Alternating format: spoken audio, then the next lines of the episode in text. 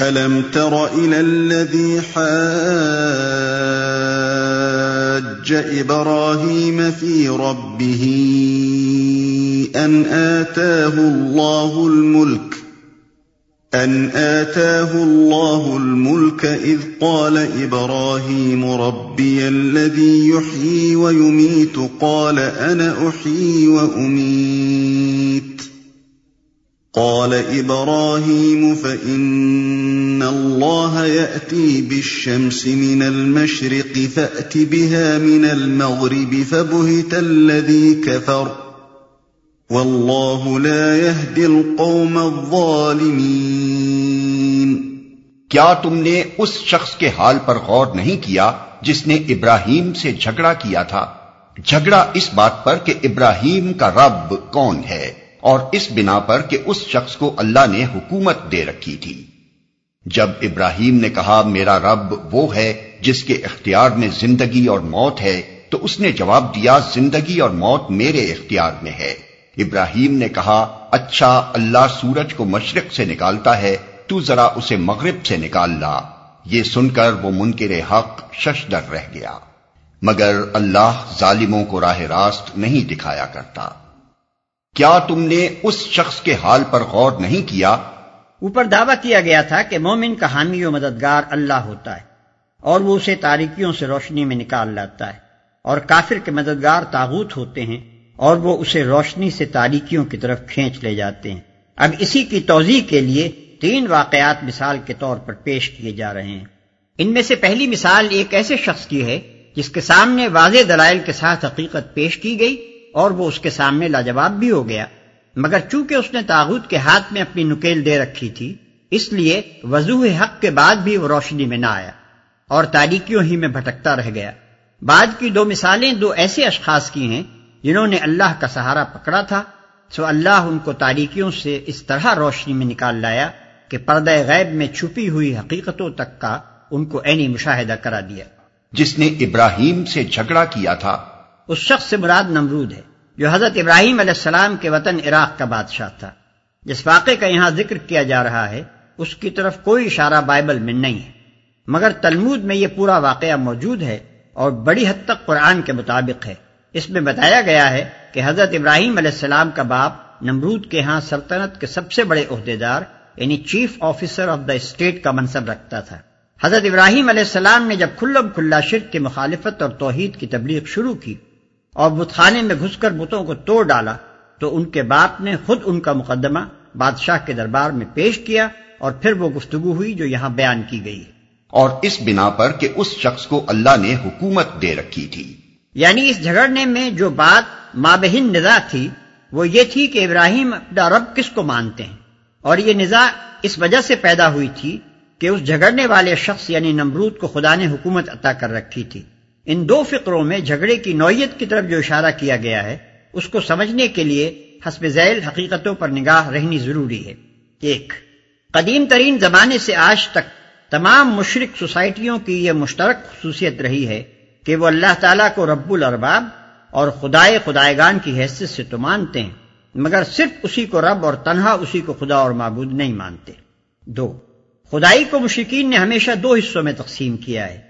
ایک فوق الفطری یعنی سپر نیچرل خدائی جو سلسلہ اسباب پر حکمران ہے اور جس کی طرف انسان اپنی حاجات اور مشکلات میں دستگیری کے لیے رجوع کرتا ہے، اس خدائی میں وہ اللہ تعالیٰ کے ساتھ اروا اور فرشتوں اور جنوں اور سیاروں اور دوسری بہت سی ہستیوں کو شریک ٹھہراتے ہیں۔ ان سے دعائیں مانگتے ہیں، ان کے سامنے مراسی میں پرستش بجا لاتے ہیں اور ان کے آستانوں پر نظر و نیاز پیش کرتے ہیں۔ دوسری تمدنی اور سیاسی معاملات کی خدائی یعنی حاکمیت جو قوانین حیات مقرر کرنے کی مجاز اور اطاعت امر کے مستحق ہو اور جسے دنیاوی معاملات میں فرماروائی کے مطلق اختیارات حاصل ہوں۔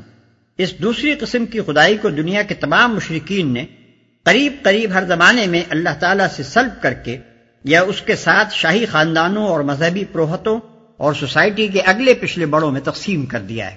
اکثر شاہی خاندان اسی دوسرے معنی میں خدائی کے مدعی ہوئے ہیں اور اسے مستحکم کرنے کے لیے انہوں نے ولوم پہلے مانی والی خداؤں کی اولاد ہونے کا دعویٰ کیا ہے اور مذہبی طبقے اس معاملے میں ان کے ساتھ شریک سازش رہے ہیں۔ تین، نمرود کا دعوی خدائی بھی اسی دوسری قسم کا تھا۔ وہ اللہ تعالیٰ کے وجود کا منکر نہ تھا۔ اس کا دعویٰ یہ نہیں تھا کہ زمین و آسمان کا خالق اور کائنات کا مدبر وہ خود ہے۔ اس کا کہنا یہ نہیں تھا کہ اسباب عالم کے پورے سلسلے پر اسی کی حکومت چل رہی ہے، بلکہ اسے دعویٰ اس امر کا تھا کہ اس ملک عراق کا اور اس کے باشندوں کا حاکم مطلق میں ہوں، میری زبان قانون ہے، میرے اوپر کوئی بالا تر اقتدار نہیں ہے، جس کے سامنے میں جواب دے ہوں، اور عراق کا ہر وہ باشندہ باغی و غدار ہے جو اس حیثیت سے مجھے اپنا رب نہ مانے یا میرے سوا کسی اور کو رب تسلیم کرے۔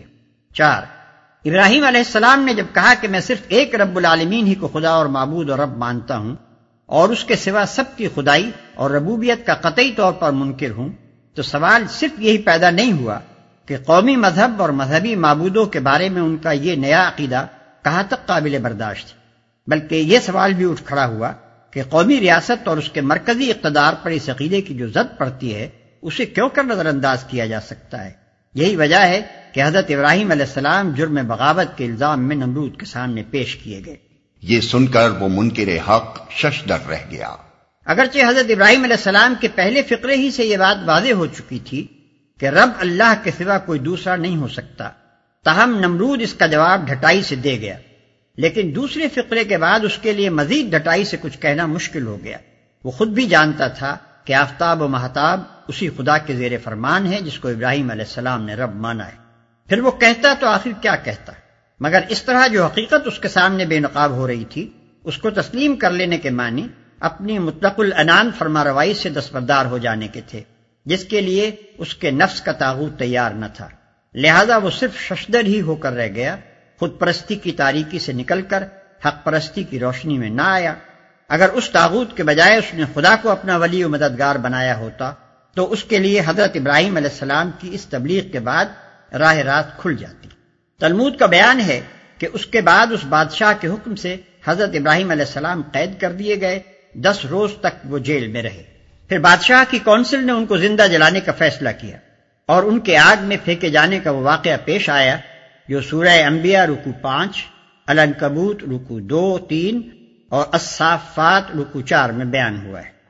او كالذي مر على قرية وهي خاوية على عروشها قال أنا يحيي هذه الله بعد موتها فأماته الله مئة عام ثم بعثه قال كم لبثت قال لبثت يوما أو بعض يوم قال بل لبثت مئة عام فانظر إلى طعامك وشرابك لم يتسنه وانظر إلى حمارك ولنجعلك آية للناس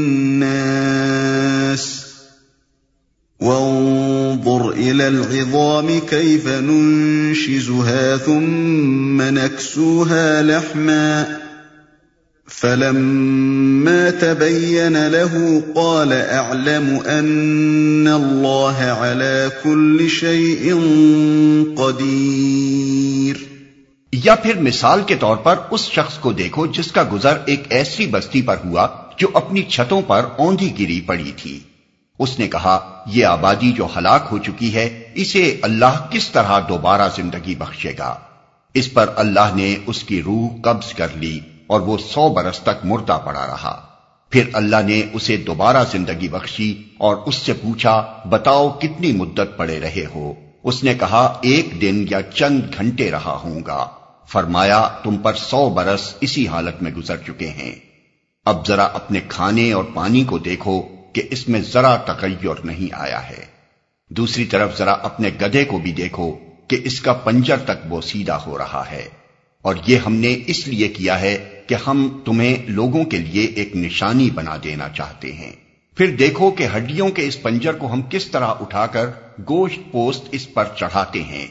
اس طرح جب حقیقت اس کے سامنے بالکل نمایاں ہو گئی تو اس نے کہا، میں جانتا ہوں کہ اللہ ہر چیز پر قدرت رکھتا ہے۔ جو اپنی چھتوں پر اوندھی گری پڑی تھی۔ یہ ایک غیر ضروری بحث ہے کہ وہ شخص کون تھا اور وہ بستی کون سی تھی۔ اصل مدعا جس کے لیے یہاں یہ ذکر لایا گیا ہے، صرف یہ بتانا ہے کہ جس نے اللہ کو اپنا ولی بنایا تھا، اسے اللہ نے کس طرح روشنی عطا کی، شخص اور مقام دونوں کی تعین کا نہ ہمارے پاس کوئی ذریعہ نہ اس کا کوئی فائدہ۔ البتہ بعد کے بیان سے یہ ظاہر ہوتا ہے کہ جن صاحب کا یہ ذکر ہے وہ ضرور کوئی نبی ہوں گے۔ اسے اللہ کس طرح دوبارہ زندگی بخشے گا؟ اس سوال کے یہ معنی نہیں ہے کہ وہ بزرگ حیات بادل موت کے منکر تھے یا انہیں اس میں شک تھا بلکہ دراصل وہ حقیقت کا عینی مشاہدہ چاہتے تھے جیسا کہ انبیاء کو کرایا جاتا رہا ہے۔ ہم تمہیں لوگوں کے لیے ایک نشانی بنا دینا چاہتے ہیں۔ ایک ایسے شخص کا زندہ پلٹ کرانا جسے دنیا سو برس پہلے مردہ سمجھ چکی تھی خود اس کو اپنے ہم اثروں میں ایک جیتی جاگتی نشانی بنا دینے کے لیے کافی تھا۔ وَإِذْ قَالَ إِبْرَاهِيمُ رَبِّ أَرِنِي كَيْفَ تُحْيِي الْمَوْتَى؟ قَالَ أَوَلَمْ تُؤْمِنْ؟ قَالَ بَلَى وَلَكِنْ لِيَطْمَئِنَّ قَلْبِي. قَالَ فَخُذْ أَرْبَعَةً مِّنَ الطَّيْرِ فَصُرْهُنَّ إِلَيْكَ ثُمَّ اجْعَلْ عَلَى كُلِّ جَبَلٍ مِّنْهُنَّ جُزْءًا. ثم اجعل على كل جبل منهن جزءا ثم دعهن يأتينك سعيا واعلم أن الله عزيز حكيم اور وہ واقعہ بھی پیش نظر رہے جب ابراہیم نے کہا تھا، میرے مالک، مجھے دکھا دے، تو مردوں کو کیسے زندہ کرتا ہے؟ فرمایا، کیا تو ایمان نہیں رکھتا؟ اس نے عرض کیا، ایمان تو رکھتا ہوں، مگر دل کا اطمینان درکار ہے۔ فرمایا اچھا تو چار پرندے لے اور ان کو اپنے سے مانوس کر لے، پھر ان کا ایک ایک جز، ایک ایک پہاڑ پر رکھ دے، پھر ان کو پکار، وہ تیرے پاس دوڑے چلے آئیں گے۔ خوب جان لے کہ اللہ نہایت با اقتدار اور حکیم ہے۔ مگر دل کا اطمینان درکار ہے۔ یعنی وہ اطمینان جو مشاہدہ عینی سے حاصل ہوتا ہے۔ خوب جان لے کہ اللہ نہایت با اقتدار اور حکیم ہے۔ اس واقعے اور اوپر کے واقعے کی بعض لوگوں نے عجیب عجیب تعویلیں کی ہیں۔ لیکن انبیاء علیہ السلام کے ساتھ اللہ کا جو معاملہ ہے اسے اگر اچھی طرح ذہن نشین کر لیا جائے تو کسی کھینچتان کی ضرورت پیش نہیں آ سکتی۔ عام اہل ایمان کو اس زندگی میں جو خدمت انجام دینی ہے اس کے لیے تو محض ایمان بالغیب یعنی بے دیکھے ماننا کافی ہے۔ لیکن انبیاء کو جو خدمت اللہ نے سپرد کی تھی، اس کے لیے ضروری تھا کہ وہ اپنی آنکھوں سے وہ حقیقتیں دیکھ لیتے، جن پر ایمان لانے کی دعوت انہیں دنیا کو دینی تھی۔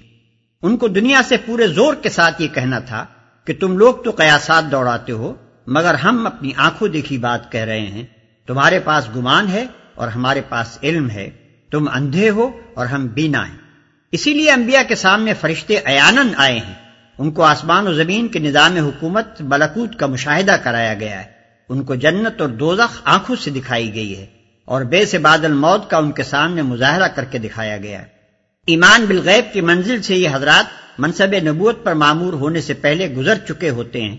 نبی ہونے کے بعد ان کو ایمان بشہادت کی نعمت دی جاتی ہے اور یہ نعمت انہی کے ساتھ مخصوص ہے۔ مزید تشریح کے لیے ملادہ ہو۔ تفہیم القرآن جلدوم صفحہ نمبر تین سو تیس اور تین سو چونتیس۔